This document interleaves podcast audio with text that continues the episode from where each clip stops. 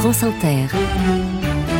Simon Le Baron le 7-10. Elle imaginait il y a quelques années la suppression du ministère de l'Éducation nationale. Une provocation, bien sûr, destinée, écrivait-elle, à, à susciter la réflexion. Eh bien la voici depuis la semaine dernière à la tête de ce ministère. Bonjour Nicole Belloubet. Bonjour. Merci d'accorder à France Inter votre première grande interview en tant que toute nouvelle ministre de l'Éducation. Je ne doute pas que nos auditeurs auront beaucoup de questions à vous poser. 01 44 euh, 45 24 7000 et, et application de France Inter. Alors une phrase est ressortie, Nicole Belloubet, de, de tous les articles au moment de votre nomination extraite justement de cette tribune dont je parlais, que vous avez écrite en, 2016. Vous dénonciez à l'époque les fariboles sur la restauration de l'autorité ou le port de la blouse. Or, le retour de l'autorité, c'est l'axe essentiel de la politique que vous avez accepté de, de porter et vous serez peut-être chargé de généraliser le port de l'uniforme. Pouvez-vous nous expliquer comment vous avez changé d'avis?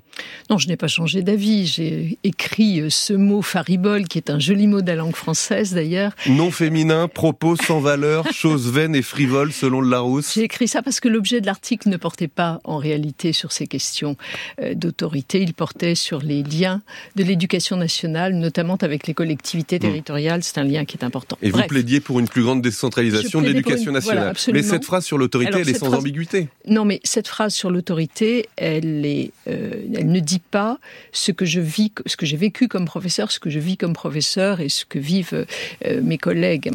Euh, l'autorité, c'est absolument indispensable dans l'école. L'école, c'est à la fois le lieu d'apprentissage euh, des savoirs, euh, des matières fondamentales, et pour cela, il faut évidemment que règne une certaine sérénité dans la classe.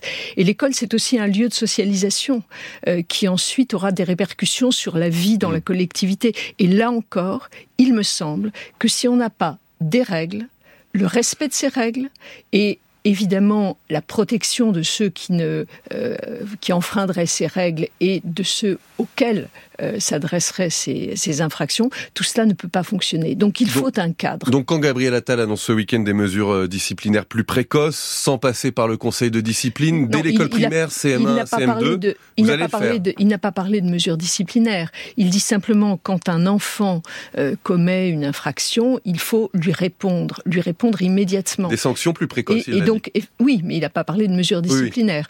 donc des sanctions, ça peut être toutes sortes de choses. Ça peut être ça peut être euh, un, dialogue avec lui. Enfin, il y a mille, et une manières d'engager euh, ce travail. Voilà. Mais moi, je suis absolument ferme là-dessus.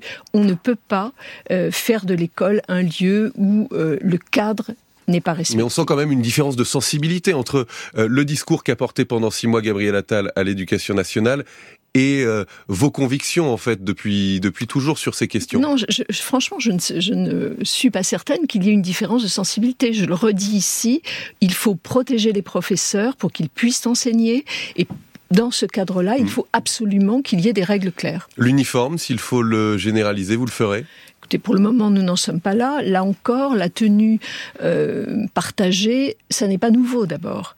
Euh, moi, je suis élève de l'école publique et il se trouve que euh, dans mon lycée, on portait des blouses. Mm. Semaine A, la blouse bleue, semaine B. Et ça a apporté quelque chose, d'après vous? Eh bien, ça peut-être, et c'est ce, au fond ce qui est recherché, non pas de gommer les différences, mais de créer dans l'école un lieu d'égalité et un lieu où finalement euh, on ne se on ne s'apprécie pas par les différences que l'on mm. porte. Et moi, cette idée que l'école, c'est une forme de, euh, de lieu d'apaisement et d'égalité, c'est ce que nous recherchons. On verra ce que donne euh, l'expérimentation dans laquelle vont s'engager une centaine d'établissements. Vous ne vous avancez pas pour l'instant. Dans cette tribune dont nous parlions, vous défendiez aussi avec force une vision de l'école que ces détracteurs qualifient de pédagogiste, c'est-à-dire un, enseignement moins vertical où on sort euh, du cadre du cours magistral, on laisse plus de liberté aux élèves.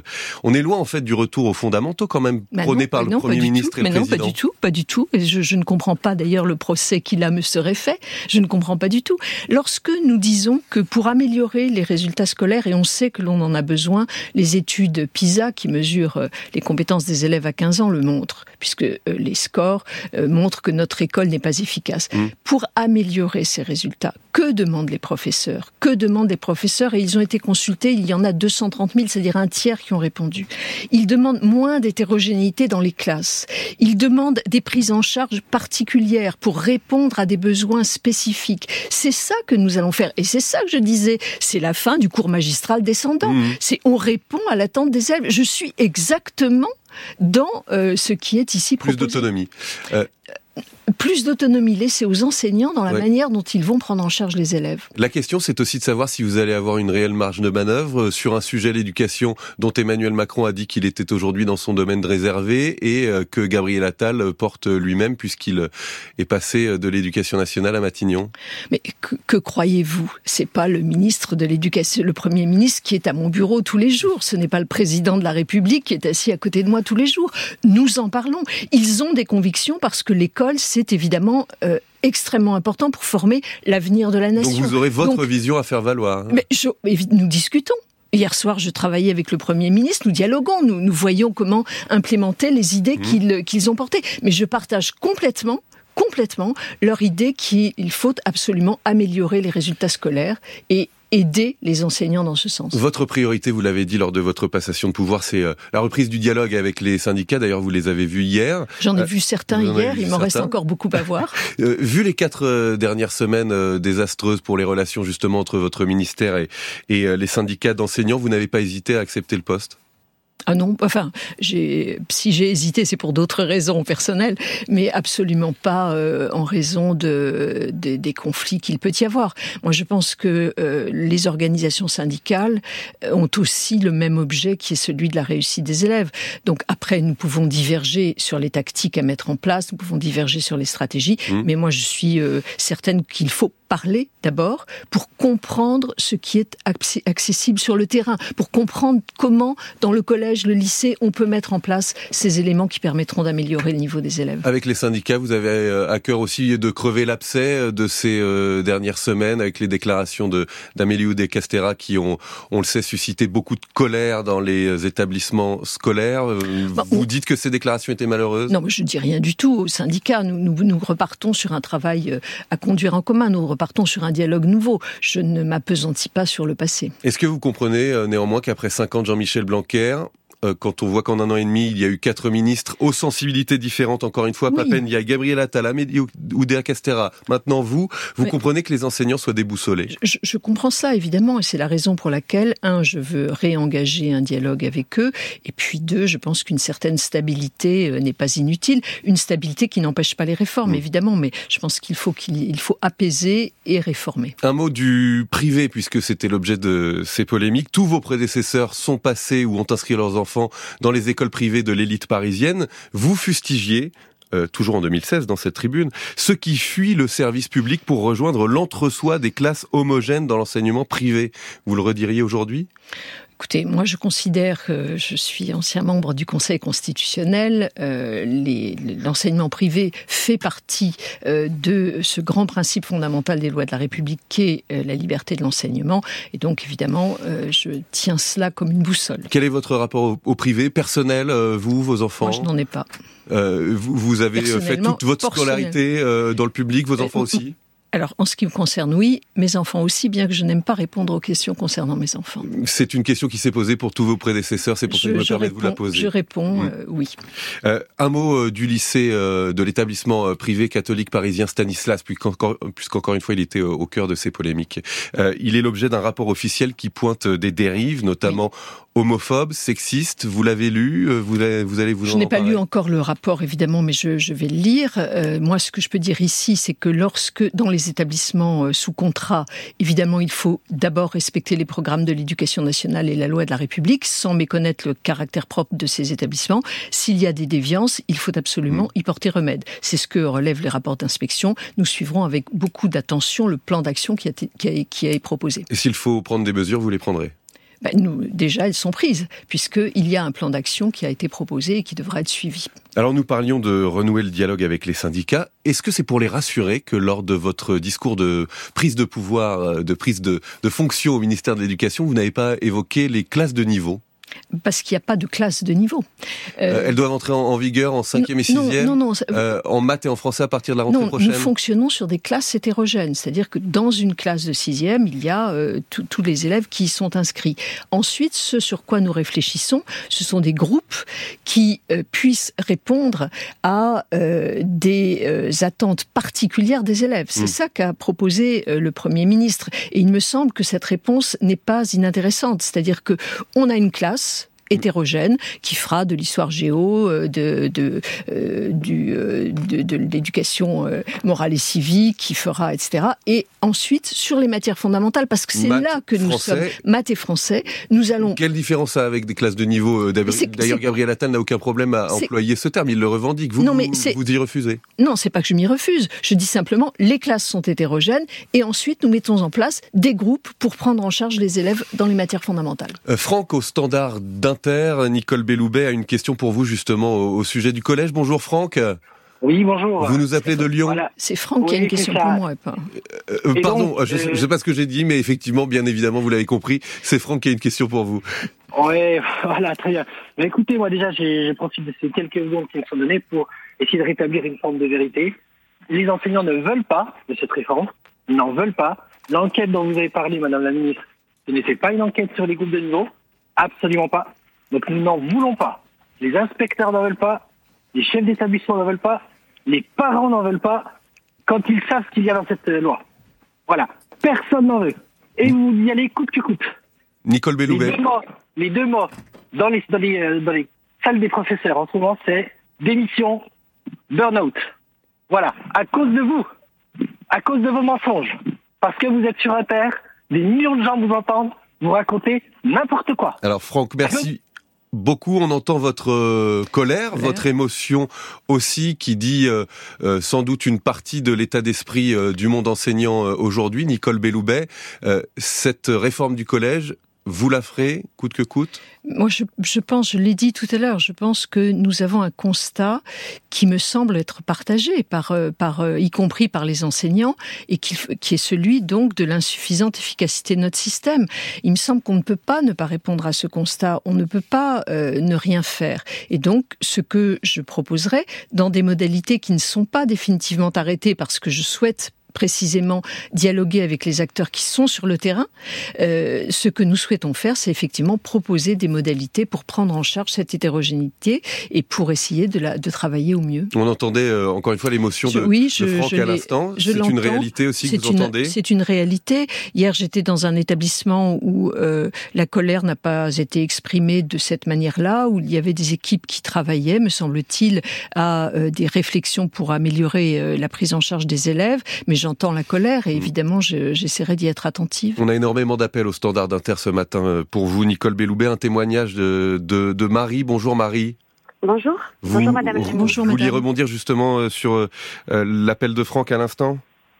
Alors moi, je suis écoutée très émue aussi d'intervenir parce que je suis une professeure passionnée par mon métier. J'ai toujours voulu faire ce métier et aujourd'hui, je me pose clairement la question de la reconversion. Je suis épuisée, je suis en arrêt depuis début janvier euh, quand on me parle de retour de l'autorité, alors que nous, c'est le pas de vague qui règle quand on a des problèmes avec les parents, quand on a des problèmes avec les élèves, on se donne, on fait tout, on prend des rendez-vous le soir, le week-end, les mercredis avec les parents pour essayer de régler les problèmes. Et notre supérieur, nos supérieurs nous disent pas de vagues, courbez les chines, soyez gentils, prenez sur vous. Et nous, on ne peut plus prendre sur vous. Nous, on est épuisés et on est à deux doigts de tous être en burn-out, en fait. On, on moi, je, je vous dis, je suis émue parce que je n'en peux plus, alors que j'adore mon métier.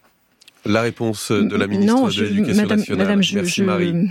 Madame, je vous comprends. C'est-à-dire que je pense que le métier de professeur est un métier euh, extrêmement difficile, puisqu'à la fois il faut transmettre des savoirs, il faut en même temps gérer des élèves et, et donc répondre à des situations extrêmement diverses.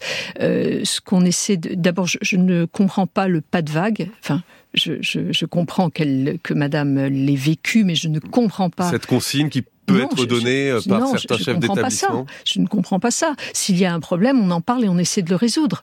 Alors j'espère pouvoir trouver les moyens de mm. répondre à ces inquiétudes. C'est aussi une question de, de, moyens qui fait que beaucoup de professeurs sont épuisés oui. aujourd'hui. Je crois que vous connaissez ce problème depuis longtemps, puisqu'en 2005, si je ne dis pas oui. de bêtises, vous étiez rectrice de Toulouse et vous aviez démissionné pour dénoncer des suppressions de postes veux pas exactement, c'est un peu plus compliqué que ça. J'avais démissionné parce qu'on avait mis en place une réforme au lycée euh, qui avait créé les travaux personnels encadrés et puis il y avait eu des évolutions avec lesquelles je n'étais pas d'accord. Mmh. Mais enfin, peu importe. Mais vous avez conscience mais, euh, mais, Oui, bien sûr. Il manque aujourd'hui des moyens sûr, à l'éducation Bien nationale. sûr, il nous manque, euh, il nous manque surtout des personnels. C'est-à-dire que les emplois, on peut les avoir, mais il manque des personnels parce que la fonction d'enseignant n'est euh, plus suffisamment attractive. Et c'est la raison pour laquelle on veut essayer de modifier le recrutement, de modifier l'entrée, euh, les, disons le salaire Mhm. mmh. en entrée de fonction. Cela a été fait par euh, mon prédécesseur. Et puis nous voulons également travailler sur la formation continue. Enfin, essayer de donner des atouts aux, aux professeurs pour attirer les, les, gens. On va parler des salaires, mais sur, sur les moyens, les effectifs, euh, comment vous faites pour mener à bien cette réforme avec les, les, classes de niveau ou quelle que soit la manière dont on les appelle à, à partir de la, la rentrée prochaine?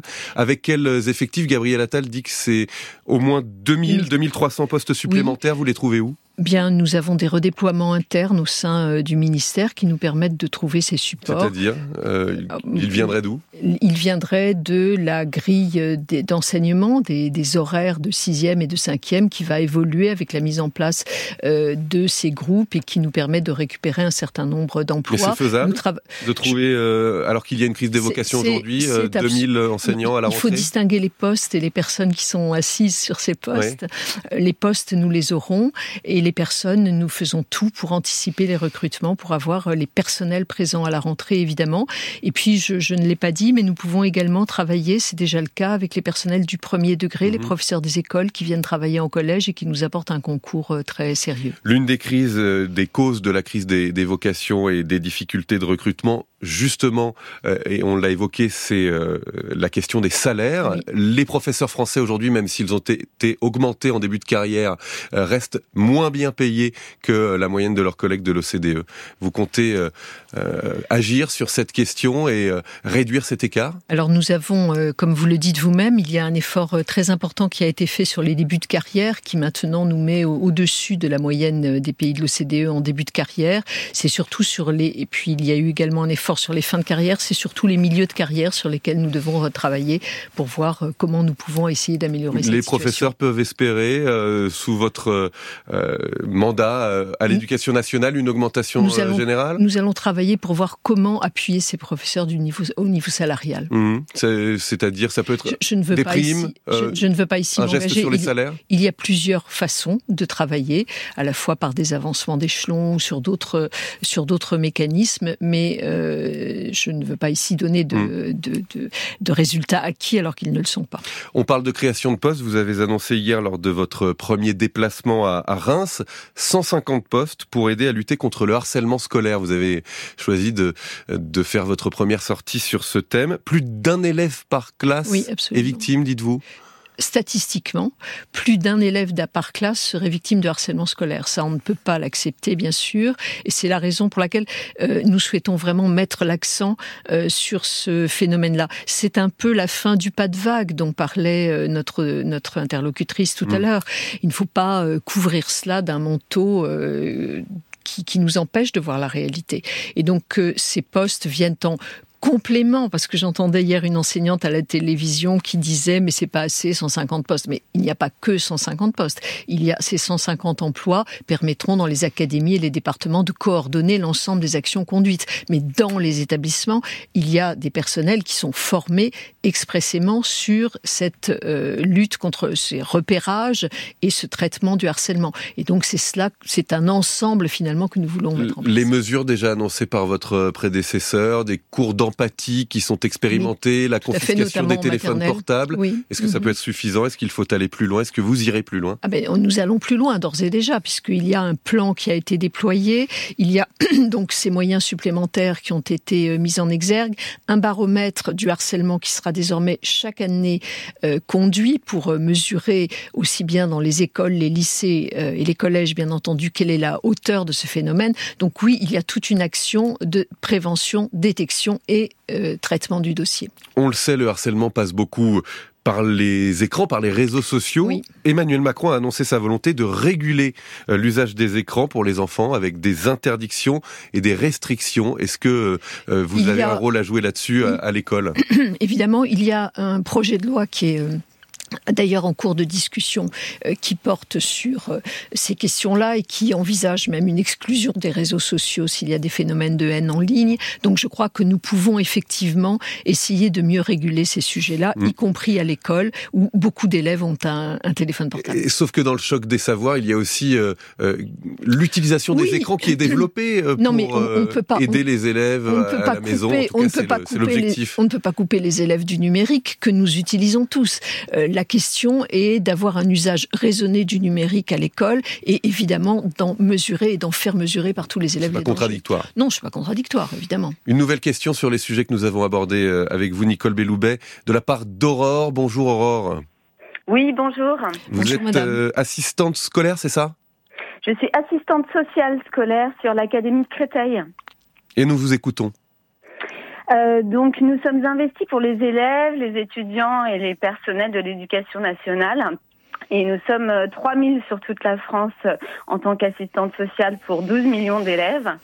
Nous sommes engagés pour le harcèlement scolaire, bien évidemment, mais aussi pour le bien-être des élèves et la protection de l'enfance notamment.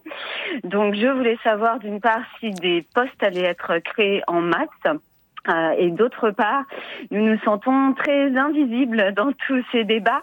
Euh, nous souhaiterions savoir si nous allons être revalorisés à la hauteur des hmm. infirmières pour récompenser notre investissement également. Merci à vous, Aurore. Nicole Belloubet. Oui, euh, Madame, oui, je, je, sais parfaitement le rôle que vous tenez dans notre dans notre système, même si vous êtes euh, effectivement pas assez nombreuses.